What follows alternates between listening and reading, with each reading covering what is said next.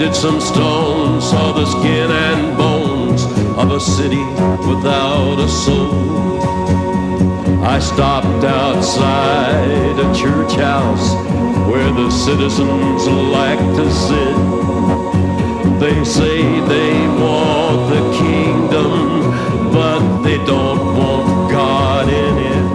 Yeah, I went with nothing, nothing but the thought of you. I went wandering.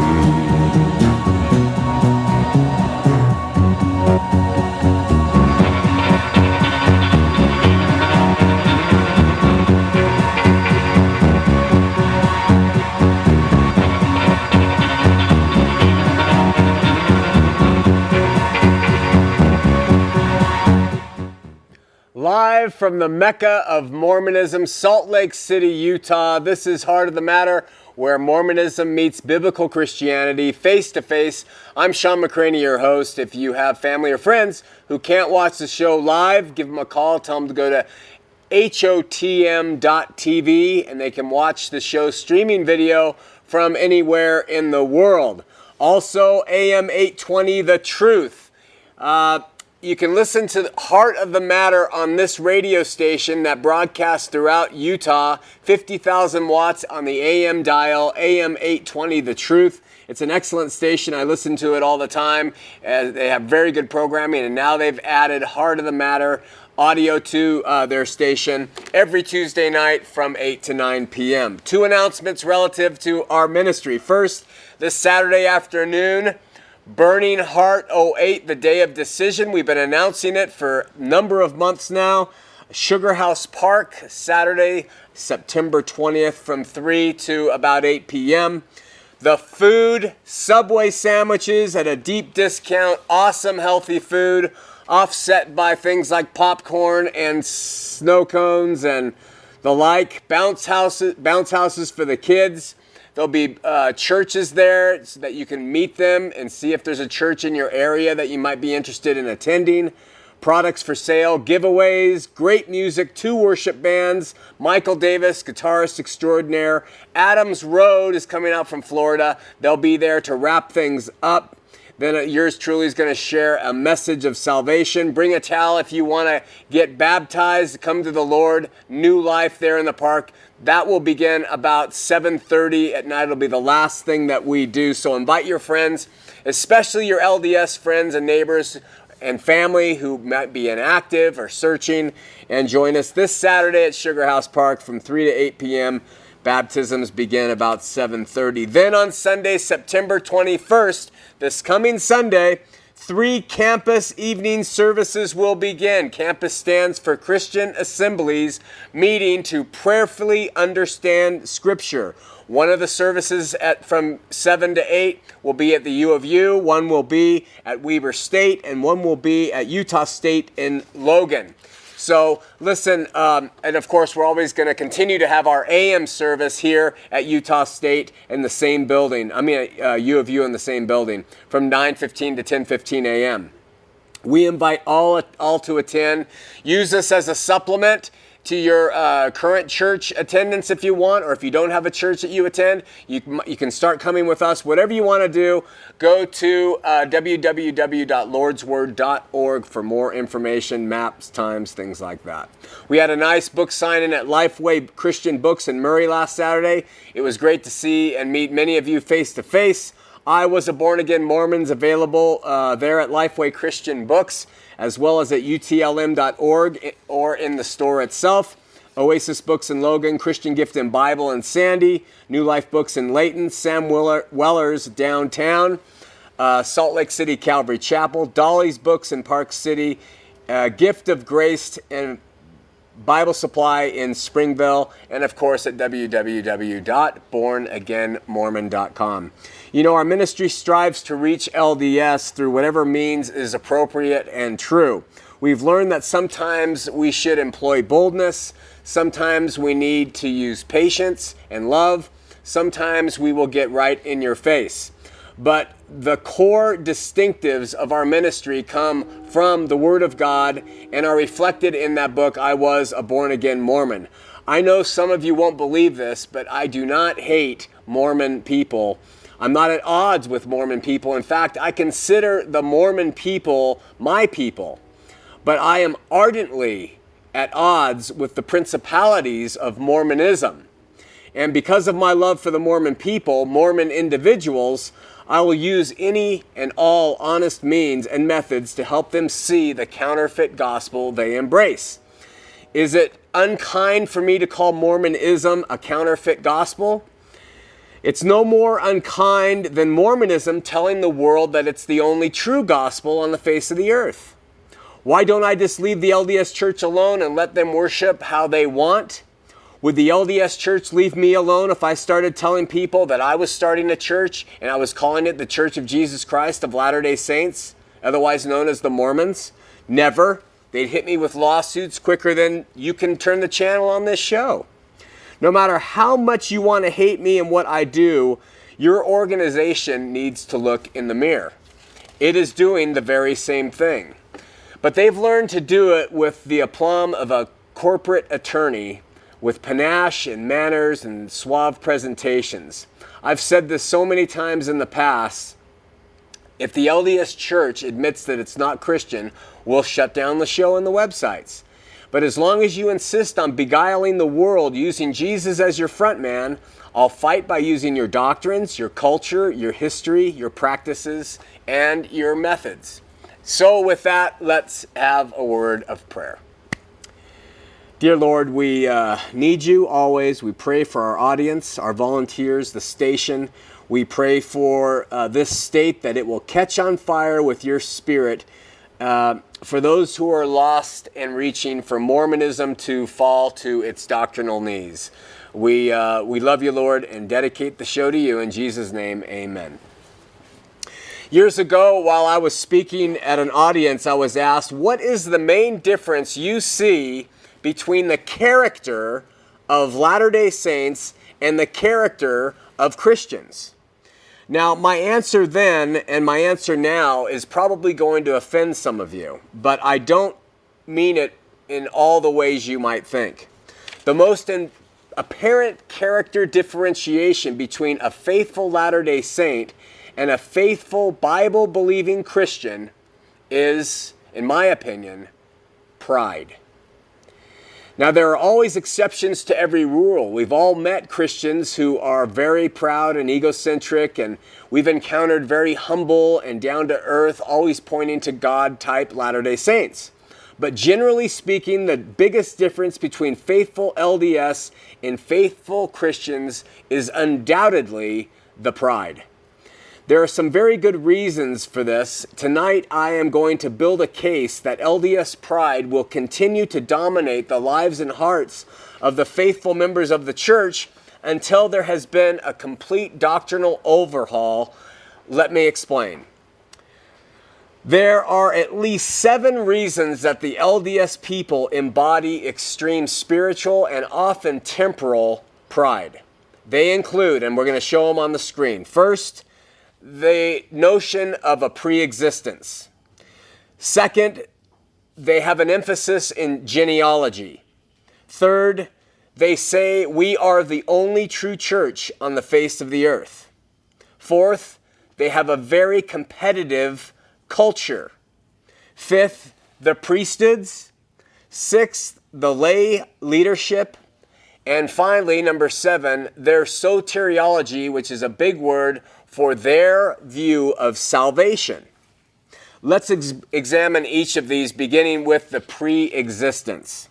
First, the LDS doctrine of the pre-mortal existence is unique to Mormonism, and it teaches that all the inhabitants of this earth, whether they are LDS or not, lived in this pre-mortal existence where based on the valiancy of their behaviors, they were placed on this earth uh, meritoriously, meaning if you were really, really, really good in the pre existence, you came to a really, really, really good LDS believing home. If you were really, really, really bad in the pre existence, you would come to some inferior place And back in the day, not today, but back in the day, they used to teach that the black people were kind of bad. And so they didn't get to go to a good place. That was their teaching years ago. In Mormonism, this, this teaching kind of stems from a passage that Joseph Smith wrote in the book of Abraham, where uh, it says that Abraham was one of the most valiant spirits in the premortal world, and because he was, he was chosen to be a ruler here upon this earth. Speaking of Adam and Eve, uh, in the LDS Gospel Principles book, it says, Adam and Eve were among our Father's noblest children. In the spirit world, Adam was called Michael the Archangel. He was chosen by Heavenly Father to lead the righteous in the battle against Satan. Adam and Eve were foreordained to become the parents of the human race. Although the scriptures do not tell us anything about Eve before she came to earth, she must have been a choice daughter of God. Sayings like this lend to this idea and this idea that it was constantly propagated when I was a member of the church, and I believe it's still there. My daughters tell me when they go to youth conferences, they hear speakers talking about this pre existent state where you guys were the chosen and elect. And, and so it gets passed down that I have all the blessings I have in my life because of my worthiness and the good deeds I did in the pre existence before. Elder Eyring, one of the 12 apostles now, and now he's in the first presidency of the church, said, you know from the scriptures revealed by God through prophets that there was a rebellion in the spirit world when the plan of our journey was offered to us. Those who rebelled did not want to accept and depend upon a Savior nor run any risk that they might not return again to Heavenly Father. Every one of you, he was speaking to an LDS audience, was among the brave, the faithful, and the true in that conflict. You accepted the Savior and the plan for this journey to return to the joy of your Heavenly Father's presence. End quote. Whether stated plainly in LDS canon or not, Mormon leadership has allowed, condoned, and even promoted the idea that if you are born LDS, you are one of the spirit world's most valiant, shining souls. Anyone who is raised LDS knows this attitude is drenched upon the minds of its believers. Interestingly, and as a brief aside, the doctrine of premortal existence is not unique to Mormonism, it comes from paganism. In fact, it was a central thought to Plato's ideal of a thing called forms. I find it ironic that LDS leadership like Dallin Oaks, Apostle Dallin Oaks, will state that Christianity was bastardized by Hellenistic influence, Greek influence, when one of Mormonism's most central beliefs, pre existence, is straight from Greek philosophy. Now, I don't know if Joseph Smith was schooled in Plato or where he embraced or and began to apply the pa- pagan doctrine of pre-existence, but I want to give you an illustration of the existence of this teaching. At the Council of Trent in 1546, the Roman Catholic Church partially in response to the Protestant reformers embracing only the Hebrew canon, accepted most of the apocryphal books that were included in the Vulgate, which is the Latin translation of the Bible. These apocryphal books, while at times interesting and somewhat beneficial and informative, contained a number of frankly messy, messed up heresies. In the apocryphal book titled The Wisdom of Solomon, the author, who pretended to be Solomon himself but was in all probability a Jew who was writing in Greek, promotes a number of non biblical pagan Greek teachings, including, listen to this if this sounds familiar, the creation of the worlds out of pre existent matter and the pre existence of human souls. As Joseph only could, he borrowed and embellished these teachings, and the LDS Church today has allowed its members to use it as the basis for everything from their being valiant souls in a pre existent to fictional plays like My Turn on Earth and Saturday's Warrior. This teaching of pre existent all leads immediately to pride. Another LDS distinctive that contributes greatly to the LDS focus of uh, attitude of pride is genealogy. The Bible is clear that genealogies post the death and resurrection of Jesus are essentially meaningless for the sole reason that they separate and promote men and flesh over the adoption of believers through spiritual rebirth. When Jesus succeeded at the cross and overcoming death, the genealogies were no longer important, especially um, on North Temple. Mormonism has made genealogies very important. Last names are part of a caste system that exists in the Mormon church. And if you're LDS and even if you're faithful, even if you don't like me, you have to agree that your last name is everything in the church.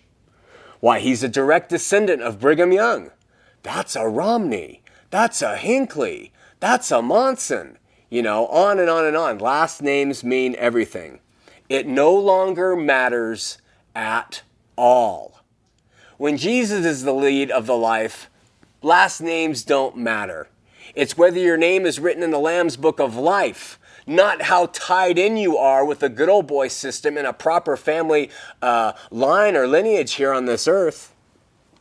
Another reason for pride exists in the rank and file of Mormonism, Mormonism, in addition to the idea that Latter day Saints were valiant in some Greek myth of a pre existence, and that their great great grandfather's name was popular. Mormonism insists on claiming that it's the only true church. This is the third point. Therefore, Mormons believe they possess something from God's hand that the rest of the world is lacking. If you reject what they possess, guess what comes out? Pride. We have the truth you don't. You're not uh, understanding what we possess. You are, you know, we understand, tap, tap, tap. You're not getting the full gospel, pat, pat, pat. You don't accept further light knowledge, pat, pat, pat. All of these things come into this idea of pride. Spencer W. Kimball, late prophet of the LDS Church, said something I consider absolutely horrific relative to the inclusive power of the church. Speaking of salvation, Spencer W. Kimball said, you see, it, speaking of salvation, is not a matter of righteousness only. That is one of the two important elements. But righteousness alone is not sufficient. Now, what do you think the prophet of the Mormon church said the other element is? It's not just righteousness that's important to salvation.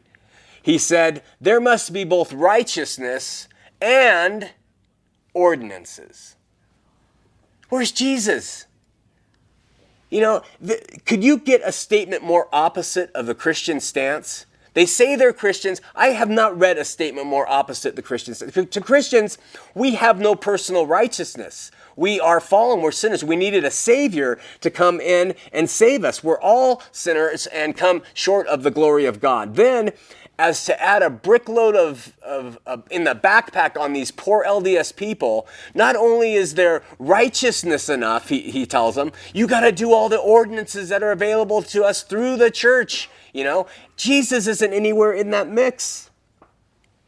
Now, if you have received these ordinances from the one and only true church on the face of the earth, and you think yourself righteous, and your last name is Hinckley or Monson or Romney, and you were born a member of the church because you were valiant in the pre existence, you usually are walking around pretty damn proud.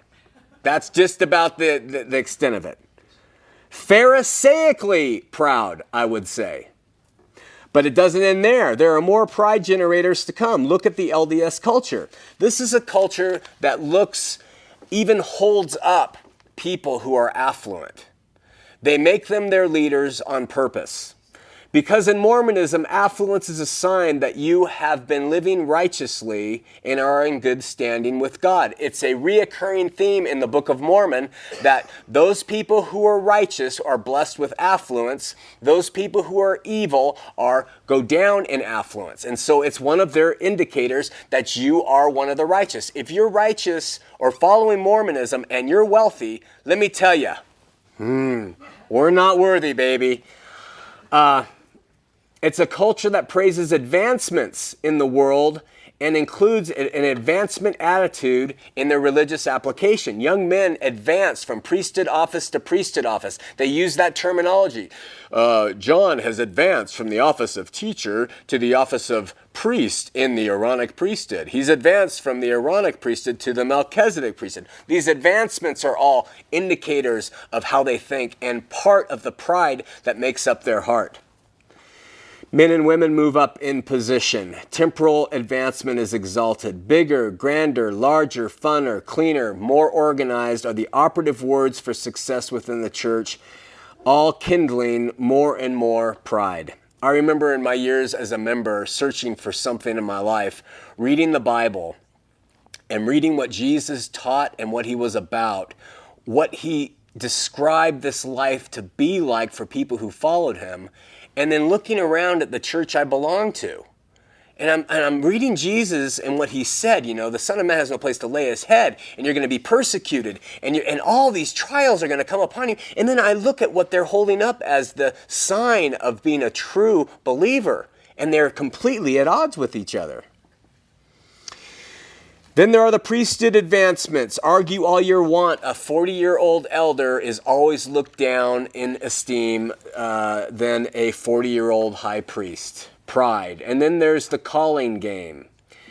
I used to hear it firsthand, but I thoroughly enjoy being a fly on the wall of the airplanes I, am on all the time and listening to the LDS talk. I hate to say this, gals, but the women are particularly onerous in this area.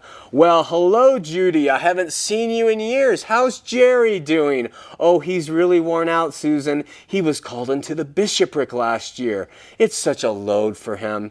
Oh, I understand, says Susan. Thomas was made a stake president.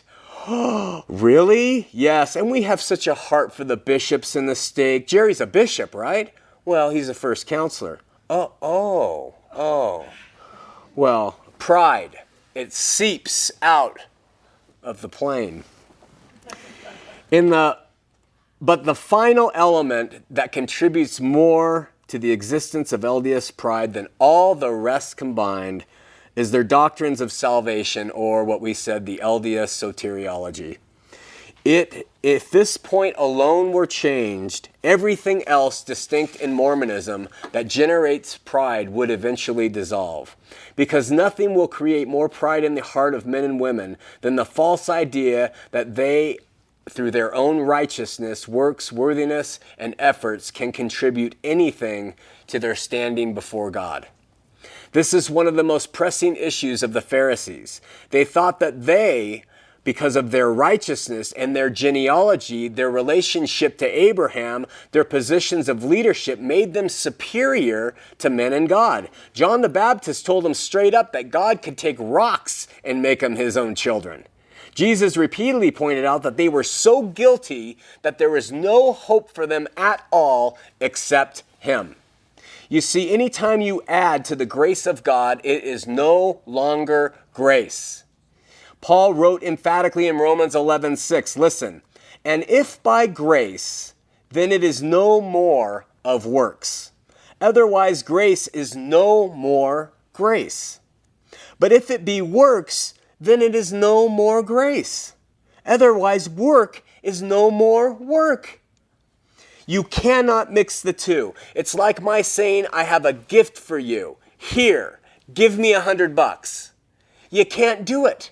It's impossible. It's either going to be a gift that is free, it costs you nothing, it is a gift, or it's going to be a payment attached to it. Then it is no longer a gift. We're either saved by grace alone or we are saved by something else that is not grace at all. Paul gave a marvelous example of why grace is grace and is not tied to anything that we do when he said in Romans 4 4, listen, now to him that worketh is the reward not reckoned of grace, but of debt. It's a tough one to understand, but let me say it again. Now to him that works is the reward not reckoned of grace, but of debt. What this means is that if we work, if we're working, we are owed something. We place somebody in our debt. All right? My work puts somebody in my debt. They have to pay me. Paul said, To those who work, their reward is not received by grace, but it is received because of what is owed to them. The question you have to ask is Does God owe you anything? And if you think God owes you anything, you are categorically insane. You're going to die and have the rudest awakening of your existence. if you think God owes you anything at all. That is why we can say you're saved by grace, because you can't do anything to earn it. You cannot. It's as filthy rags if you try. But they mix it up. Jesus came and paid the debt in full. We all have the opportunity to receive his offering, and through our faith, we are saved, given life, eternal life by grace, and not being owed, not because someone's in our debt, not because we have worked for it. Now, here's the clincher. Once anyone has received the free gift of salvation offered through the blood of Jesus Christ, they are then enabled by the Spirit of God living within them, by the Holy Spirit working upon them, and are fortified unto a life of good works but not before. Because the LDS believe they not only have to do their part to receive salvation, to work in order to be worthy of salvation, to do LDS ordinances, to be acceptable before God, they are directly saying that they are responsible for their own salvation. Once this complete errant belief enters the picture, all sorts of pride issues follow right in behind it, and that's those are the other six that we talked about. You get it? If the LDS changed their soteriology or their salvation approach, the worst pride will begin to end. So, in summary, I suggest that at the core of all LDS pride is the false doctrine of salvation. When LDS people understand that the full finished work of Jesus on the cross is all that is needed to be fully and completely accepted before God, the pride which stems from pre existent valiance, genealogy, being the only true church, dressing right, being successful, priesthood, and positions of leadership will melt away, and the Latter day Saints I love will worship Jesus and Jesus alone at the cross. Let's open up the phones 801 973 8820. 801 973 TV20. Listen, we'd love to hear from the LDS first time callers, if at all possible. Have your comments or questions narrowed down to something specific and on task and no rambling or, or drunken, drunken, and let's get into something that's good. We have Greg from Boston, Massachusetts calling. He says he's XLDS. Greg, you're on Heart of the Matter. Hey, Shawn, what's up? How you doing, um, Greg? All right, here's the deal. Left the LDS church in June in August, got a phone call from the new missionaries in town. Was polite, thanks but no thanks. Missionary wouldn't listen to me. Disregarded everything I had to say. Kept on preaching that I needed to read the Book of Mormon. I got mad and basically I chewed and cussed him out over the phone and hanged up on him and said some rather unsavory things. Once I hung up the phone, I felt bad because my anger got the best of me and I started thinking about this to the point that I've opened up a Pandora's box. Because I started thinking about the verse in the Bible that says, you know, if your brother had offended you, leave your offering, go make up with him, and then come back. Yeah. But first of all, I don't know who I chewed out. But then the thing that I, the thing that made me started wondering is that I opened up a Pandora's box is, was I angry at this guy because the fact that he dismissed everything I had to say and acted like I didn't know what I was talking about but then the other thing that I was worried is that a friend of mine who is a born again Christian, and these are her words, is when you basically slam the door or chew out a member of a cult, i.e., Mormons or Jehovah's Witnesses, you're basically letting them know that they are the true church because they're being persecuted, and you just fed into that. So now, okay, great. So did I give him what he really wanted by basically telling him where to go and how to get there? Yeah. So my question is, is I'm sure I'm not the only one who's been through this, but you know, any thoughts? Yeah, you know, your friend's right, and I'm guilty of it too, uh, Greg. I do it too. Sometimes I get angry and I say things, and and when they walk away, your friend's right. What they say is, "See, we're persecuted." They've been taught that that you're going to have people get angry, and that means that you're right all along. The, the only thought I have for you, my friend and brother, is to just try to one on one in conversation, talk to them about Jesus. And as the missionaries pester you, to say, well, let's just talk about the Lord. And just keep it on Him and keep what does it mean to you? What does salvation mean?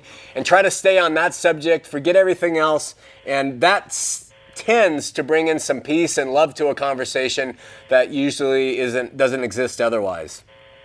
Does that help? It helps, but should I try to track down the missionary and find him and say, "Look, I'm sorry, I chewed you out." No, I I just, just leave it to God and just say, "You know, I'm sorry." yeah. Uh, well, you know, if you happen to see him, fine. You track him down, he might think you're stalking him. I don't know.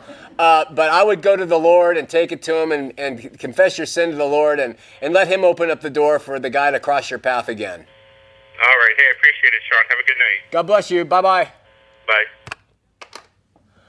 Okay, uh, I um, want to read an email. This is from Stanley from the Body of Christ, Texas, Corpus Christi, Texas. It seems the LDS are changing. What say you? I say that uh, there are a lot of um, highways and byways and paths and all kinds of things intersecting within the Mormon community. You have the apologists who are trying to defend Mormonism using the Bible. You have some uh, sects or areas of the Mormon church where the people are trying to defend Mormonism and be outright with it. You have apostles and prophets trying to see what's going on. You have so many things. You have the internet. There's a whole battle going on on the internet. And I think what's happening is in their attempt to appear Christian and to say things like, we, we believe we're saved by grace, and the missionaries are trying to do this, I think that the membership is going to start to believe it. So I think that there could come a change that is going to surprise them. The Lord, of course, is doing it, and that that's a possibility. At the same time, I wonder if they're, you know, the counterfeit church of the devil, and they're just waiting to uh, spring their mind on everybody and, and say, ha ha ha ha, ha we told you, and, uh, you know, drink the Kool Aid. I don't know, but it, it seems to me that the first perspective is correct. That there's a change going on, and, and God is allowing that to work its way, and in time, you're going to see more and more people come to the saving faith of Jesus Christ. We're going to Stretch and Payson. Stretch, you're on Heart of the Matter. Hey, Shawn, how are you doing tonight? I'm doing well. How are you? Good. Hey, I just had a quick comment. I'm getting a lot of people that are LDS saying that they're Christian, and I found an interesting quote from John Taylor in the Journal of Discourses. And this was in Volume 6, page 167, uh, back in 1858. He says, We talk about Christianity, but it's a perfect pack of nonsense. Myself and hundreds of elders around me have seen its and parade and glory. And what is it? It's a sounding brass and a tingling cymbal. It's uh, corrupt as hell. And the devil could not invent a better engine to spread his work than Christianity of the 19th century. Why is it that they say that they're Christian, but yet their own leaders have clearly drawn the line saying that they are not? Yeah, you know, it's stretch. It's one of the great mysteries of the Mormon claims to being Christian.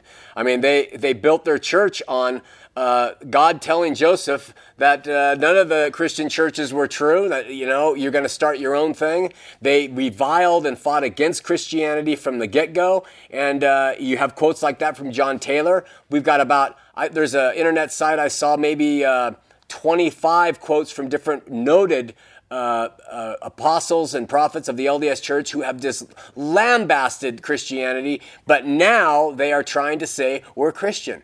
So, you know, their argument's going to be well, we have a prophet that leads us today, and now we think Christianity is at a point where we want to be included with them. I don't know, but your point is well taken, and, and that's how it is. Well, I, I it, to me, it's just interesting because they want to try coming across uh, as being Christian and everything, but yet, when it comes down to it, there's uh, a lot of difference there. Well, I, I don't know the answer to it. It's a great question, though. It's one of the mysteries, my friend. All right, bro. I appreciate everything you do. God bless. God bless you. Bye bye. We're going to Dave in Orem, who's XLDS. LDS. Dave, you're on Heart of the Matter. Uh, nice to talk to you, Shawn. I wanted to ask one question about the Christian belief of laying crowns at the Lord after the final judgment, Yeah. the Christian walk. Now, why is that motivational technique used to motivate us to have a good heart, do the right thing, and have crowns at the feet of Christ, as if it's almost just after I receive my salvation, now I have to work achieve these crowns to lay at the feet of Christ for the final judgment. So it's kind of like a little bit of a little bit of a trick, a little parlor trick here to get me to do things, and I want to know why. Has someone actually used it on you in a church that you should be doing this to get crowns to lay at Jesus' feet? Oh yes, it was just discussed last week, and I said this sounds very familiar. Yeah. I have. Yeah. I had just recently became a Christian, got baptized, got my salvation, and now I have crowns, like merit badges. Yeah, yeah, you- you're I want to know what that's about.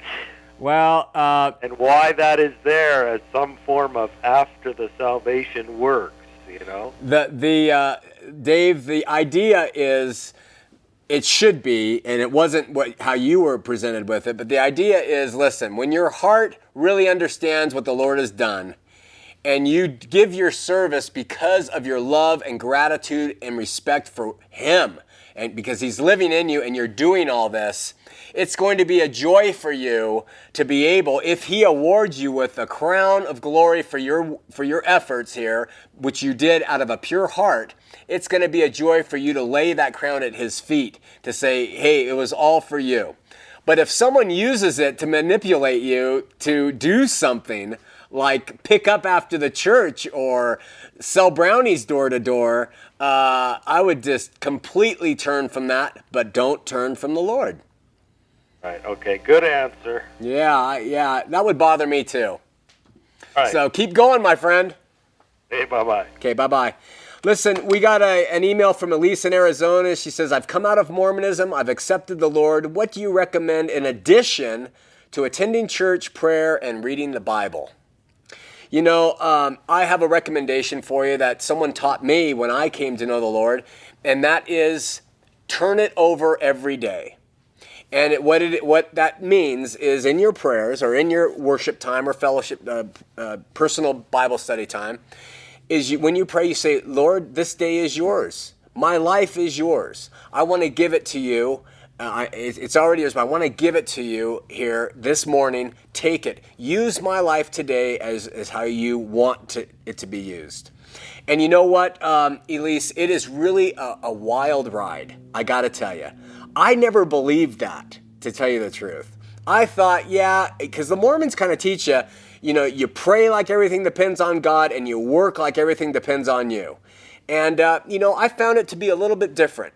I found not to do a bunch of uh, work, preliminary junk that just gets way in the way of God, but to actually really trust Him and say, God, open up a door for me that I can see that it's you and let me walk in, or close a door in front of my face so I can see I shouldn't go there.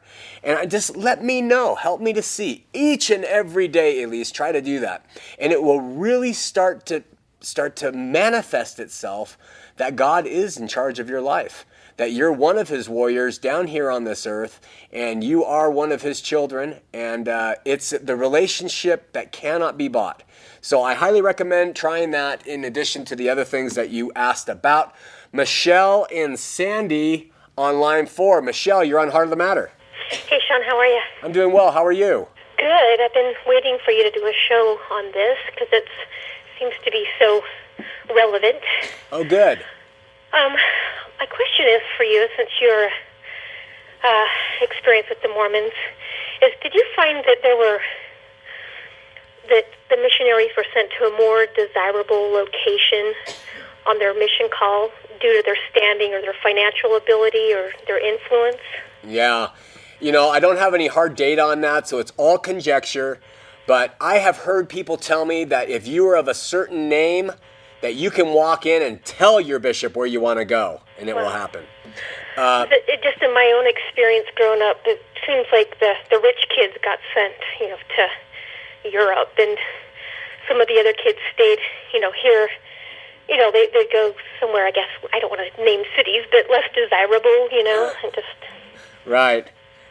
Downtown LA and all I, those. I won't name names, but yeah, I, Yeah. I can't imagine President Monson's grandkid being sent to, you know, some slum or something. Really good point. Now, I'm sure there are a few exceptions. Like if President Monson didn't like his grandson, they would probably send him to something like that and then use it as an example of their their generosity of uh, whatever. But uh, it's a really good point because it certainly does occur. It, it, yeah, I, I just think it's something I, I would ask the LDS audience to kind of just be aware of. Just watch it, you know, just watch and see who gets sent where, and, and ask yourself why. And Yeah. I don't know. That's But funny. All, appreciate what you do, my Shawn, brothers, my you. brothers and I all went to the states. I wonder if there's something to that. Dad, you told me you were paying tithing. I was expecting Australia. Yeah, it's a good point, Michelle. Thank you. See you, Shawn. Bye. Bye. Hey, the lines are full, but we've got no one on the screen. Let me read you another email. McCraney, this is from uh, LSD Stud, uh, Salt Lake City. Okay, I accept Jesus as my Savior. I confess I am a sinner. I want Him to be the Lord of my life, as you put it. Can I go on being a good member of the church and have your Christian salvation? Well, a couple of things, uh, uh, LSD Stud. Uh, first, you can't mess with God. All right. So if this is tongue in cheek and you're just like kind of giving me, yeah, I said this and this, then you know it's uh, just uh, rhetoric and it's perfunctory. You've got to be real. So if you really did accept Jesus as your personal savior, McConkie said you shouldn't do that. Your personal savior and uh, confess yourself as a sinner that he's the only means of salvation and uh, and the Lord of your life, as you put it. If this is honest, then I would suggest you sit back and you ask God where to go, what to do. I'm not going to tell you leave the LDS church right now. I'm not going to tell you to go to my church. I'm going to say talk to the Lord. Ask Him to open your eyes and ears and hearts so that you can be converted and you can be healed and you can understand. And let Him lead you in your life, and you can't go wrong. The second thing is, is if you're sincere and you trust God to save you, then I would suggest you now attempt to know Him intimately every day in your life, and that would be to get into His Word. And uh, you don't have to necessarily have a pastor or preacher to do that with. You can do that on your own. But open that Bible and read it. And that will help cleanse you. It's the watering of the Word, and it helps sanctify you. And what it does, it renews your mind. Your mind has been filled with ideas that come from Joseph Smith and your leaders. And the way to renew your mind and to pluck those ideas out one by one is through the Word of God. The Holy Spirit acting upon you through the Word of God. And once He is operating as the Lord in your life, some irresistible things occur. This I know. You cannot help but offer the praise of your lips for Him. Mormons do not do that. Very, I've never heard a Latter day Saint do it. But Christians who know the Lord cannot resist praising Jesus, thanking God for life, for everything, praising His name. That is the sacrifice of our lips, as it talks about in Proverbs. So if you have that propensity coming out, you can tell, hey, something's going on that's never been part of me before. Plus, you're going to offer your life as a living sacrifice, and you'll start to see that sin offends you when you've gone through this process. So, those are some things to consider. Let's go to Thomas in Mexico City, first time caller. Thomas, Hey, Mr. McCraney, how are you? good. How are you doing? I'm doing pretty good. Hey, uh, Are you really in Mexico City? Yeah, down here actually carpenting the Mormon temple, if you can believe that. Wow. Do you have a Do you have a recommend? no, are you serious? I thought you had to to work in there. Uh, I guess they're going to rededicate it at some point. Okay. I guess that God moves in then. All right. So you're recarpeting the temple. What color's the carpet? Oh, it's just very earth tony, greeny kind of stuff. So what's happening, man? Um, what I wanted to know is how you pull off being such a great example of a fucking prick. Oh, that was lovely. That was lovely. Well, they're just getting fired up, aren't they? Uh, I apologize to you. Um, I guess if you want to hear words like that, you watch a show where Mormons call in. I, I, I'm sincerely sorry, and we have screeners. They do their very best. We have delays sometimes because of things. The delay gets cut out because of technical issues. So we're going to keep working on that. My apologies to you. Let's go to Marvin in Nampa, Idaho. Marvin, you're on Heart of the Matter. Yeah, hey Shawn, how are you? I'm doing well, Marvin. How are you doing? Oh, not too bad. I was going to ask you, Shawn, uh, what is the the number one thing that the Mormons love to to try to show non-Mormons to try to convert them? The number one thing is probably feelings. Uh, when you walk in, Right. when you walk into an LDS chapel, they invite and they invite you to church. Uh, you know, you have everybody shaking your hand. If, if, if they know you're not a member and you're investigating, everybody's going to shake your hand. Uh, you, they have you inviting you to things. They're very good socially. They have beautiful music. They have the Mormon Tabernacle Choir. You walk on temple grounds. It is like Disneyland on acid. I mean, it is just immaculate and trippy. And uh, and they just know how to treat you right. And so um, they treat you right, and it gives you these feelings. And so the missionaries then start praying upon those feelings. Didn't you feel the spirit when you came into the into the meeting? Didn't you sense something different? Of course, you're going to sense something different. You walk out of the, out of the street and out of your normal life into a place that really caters to this. You're going to sense something different. So I would think that feelings is the number one thing they will use to try to get people to see how they have the truth. I'm going to um, tell you one more thing, and I'm going to let you go because I want to try to keep this open for Mormons because you're doing a great job, Shawn. Th- thanks, Marvin. Um, I've been in I've been in a Mormon church before. Uh huh. You know, just to visit, like when my brother got married, Uh huh. and I felt weird, dude. I actually ran out of there. Well, you know what? I, I've I've heard that from uh, Christians. I've heard them say, "Man, I got a creepy feeling." You know, when I went in there, that is when I drive by the temple, I was like, ah, haunted mansion or something. So they get. I mean, there are people who say they get real creepy feelings. So I don't think your experience is abnormal, Marvin. Yeah. Well, anyhow, Shawn. Hey, um, I'll be talking to you later on, and can you do me a favor? Please pray for me. I'm going through some struggles.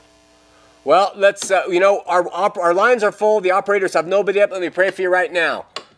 Okay. Lord, we pray here on the air for Marvin. We ask that you will uh, protect him and bless him, strengthen him, send him uh, more and more of your truth so that he can stand strong in you, Lord.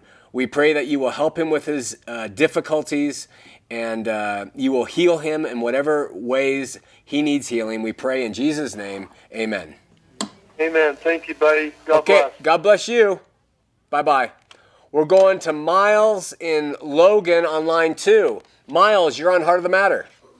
Hey, Shawn, how you doing? I'm doing well. How are you? Good. Yeah, I just got a quick question here in uh, Logan, Utah. with Eli Braley, campus preacher, friend of mine.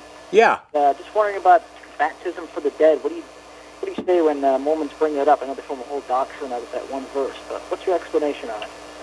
If you uh, go back into the archives uh, last week, actually, last week, we did a show on baptism for the dead, and it took 30 minutes to explain uh, sort of adequately uh, what my explanation is of it.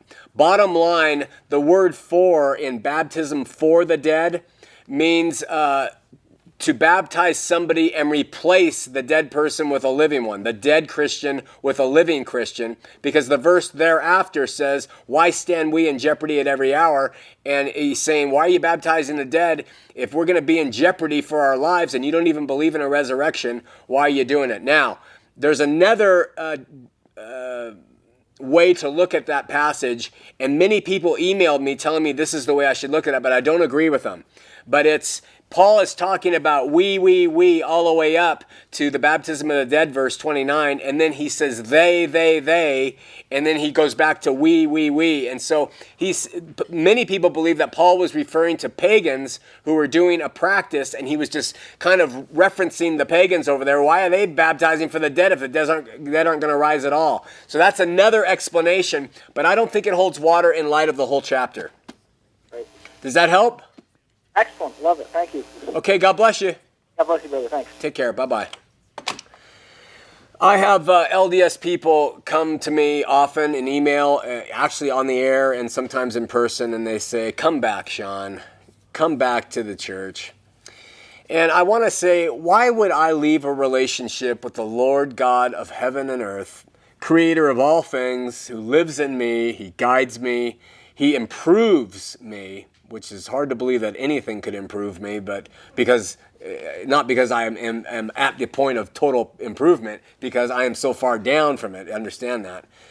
Why would I go back to a religion that has problems with its history of polygamy and teen wives and polyandry, that has problems with a history with black people, that has problems with a history of blood atonement, has problems with a history of violence, has problems with DNA, has problems with the Book of Mormon, has problems with the Book of Abraham, has problems with the first vision, has problems with doctrine, with the Bible, with truth, with liberty in Christ. It has problems with pride. Why would I go back to something like that when I have a relationship that doesn't stick me in the confines of any of these strictures, but gives me liberty in Christ to reach out to people in love and to give purpose to life rather than purpose to some system? Be careful when you say come back. Understand what you're talking about when you say that. All right, let's go to Shirley in Plymouth, Michigan on line three. First time caller, Shirley, you're on Heart of the Matter. Hey, Shawn, you're a fucking prick. Oh, gosh. Now, something happened there because um, I don't know what happened there. Oh, yeah, I guess. Okay. Um, sorry about this again. We're having a little bit of uh, adversarial stuff going on tonight. So we're waiting for the operators because they've tied up the phones and uh, they're calling again. I'm going to answer this one. Hello. Yeah. Who's this? Hey, Will, you want to go on the air right now? All right, hold on. Will, you're on the air. Hey, Shawn, here, let me turn off the TV real quick. Okay. Yeah. Hi. What's happening, man? What's your question? Um, I'd just like to apologize for the guys that were uh, calling in and talking that way. I'm right. LDS, and it is disgusting. I, did. I know most LDS don't talk that way. These are the bar LDS guys who they don't follow their own religion, but yet you can't talk about their religion at all. So I understand it's not you guys. Hey, um, and again, I, I've watched your show a couple times, and I, uh, it's fascinating. I, you know, I, I personally agree with a lot of things that you're saying. I, I think a lot of Mormons do. Oh, praise God. Um, but but when you do go to church and you do feel the spirit, and you're talking, you were talking about feelings earlier. Uh, you you overlook a lot of that stuff. You know, Yeah. I mean, it's uh, it might sound hypocritical, I guess, but uh, just going there and feeling the spirit makes you know the frustrations you have with some of these other uh, doctrinal issues worth it. Yeah, the only problem though is is the spirit that the thing you're calling the spirit. You're relying on um, feelings to to tell you what to believe rather than fact. What, what, what about you know? I, I you know when I joined the church, I I uh, you know I investigated other churches, and I, I have to admit that I I based my decision to join the church on the feelings, and and I did that uh, with respect to the fact that I I assumed that that was the spirit of Christ that was was uh, giving me that feeling. Right. And the only thing I would say is I would probably agree with you that it was the only true church on the face of the earth if you walked in and had those feelings. And, and this is a big and, their doctrine was consistent with the Bible. See, so I would go along with it being an only true church if you walked in and, and you experienced what you do. But the problem is you have those feelings, but when you understand their doctrine completely and their history, the feelings cannot support those things because they are they are antithetical to what the Bible teaches. And that's why I have a problem with people who will who will rely on the feelings in instead of listening to the facts. But you sound like a very nice guy, and, and let me tell you, after those last few calls, you're a breath of fresh air. Are you still on? I, I, I really I enjoy listening to your show. I don't think it's uh, I don't think what you're uh, I don't think you're just charismatic. I think you're um, a lot of the things that you say are very relevant, and you you know you can feel the spirit when when you speak. And you know what I would consider the spirit. I don't mean to uh, put that in a uh, you know a Mormon tense. Hey, what's your first name again? We don't have it on the screen because I took your call. Uh, my name's Bill. Bill. Hey, uh, thanks so much, Bill. Really nice to talk to you. Okay, thank you. God bless. Bye bye.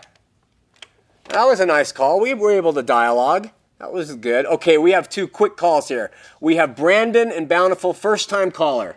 Brandon, you're on Heart of the Matter. How's it going, John? Going well. How are you? I'm doing good. I just want to say, from outside the box, I'm not religious at all, but you seem like a really good Christian for sure. Like I, I'm not religious or anything, so. Uh, but I've just been browsing through the channels when I got on your show, and I've been really liking it. oh, good. Thank you. It's But nice my question was, because I mean, I was raised Mormon. I was actually baptized, but then I kind of fled away off of that, and now I I don't really understand how anybody can actually truly know who God is. Yeah. That's, I mean, that's kind of my question. I don't understand how we anybody knows. Yeah, it's you know what? It's a great question because we can't know just by our own selves. It has to be revealed to you, and it's revealed to you in a metaphysical way, in a spiritual way, and that knowledge, that gnosko, that what what the God get, what God gives you, um, it is uh, shared by everybody who has that same uh, experience, no matter what church they go to. Yeah. So when you experience it, you would be able to say, okay, now I know. Yeah. Now, we have a show on knowing, and I think it was in 2007, and we call it Knowing. And I would challenge you, if you have the internet, to go back and watch that show because, you know, when I'm able to do the research, I can uh, do it. But then when I have to think back and I can't recall all the facts. But essentially, Jesus says, I am the truth, capital T. And because he is absolute truth, you can know him and trust him. Everything else has error in it, so therefore you can't really know it, but him you can know. And that would be what I would suggest to you. But I really appreciate your call and your kindness. All right. Thanks a lot. And can I ask another question real quick? Sure. I was just curious. I see a lot of other Christian shows, and they're like over the top. You're the first one I've ever came across where you're just a cool guy, you know. Well, you tune, you probably tune into a good show because sometimes I'm over the top too. Well, yeah. I just I was just wondering what you thought about you know other Christian shows.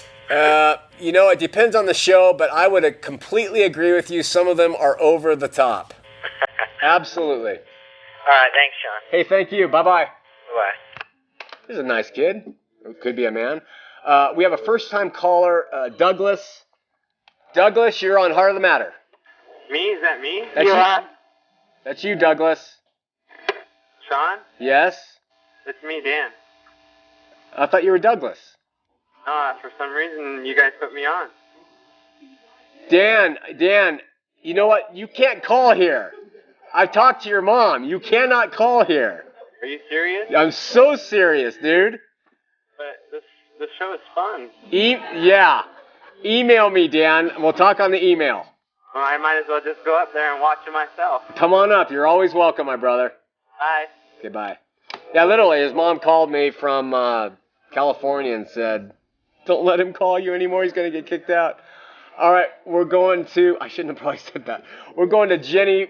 Uh, Jenny, you know what? Call back next week. We only got 46 seconds left. Sure. Is okay. that? Thank you. I'm sorry. That's okay. Okay, bye bye. Kind of an odd show tonight, but listen, join us at Heart in uh, Burning Heart at Sugar House Park this Saturday from uh, 3 to 8 p.m.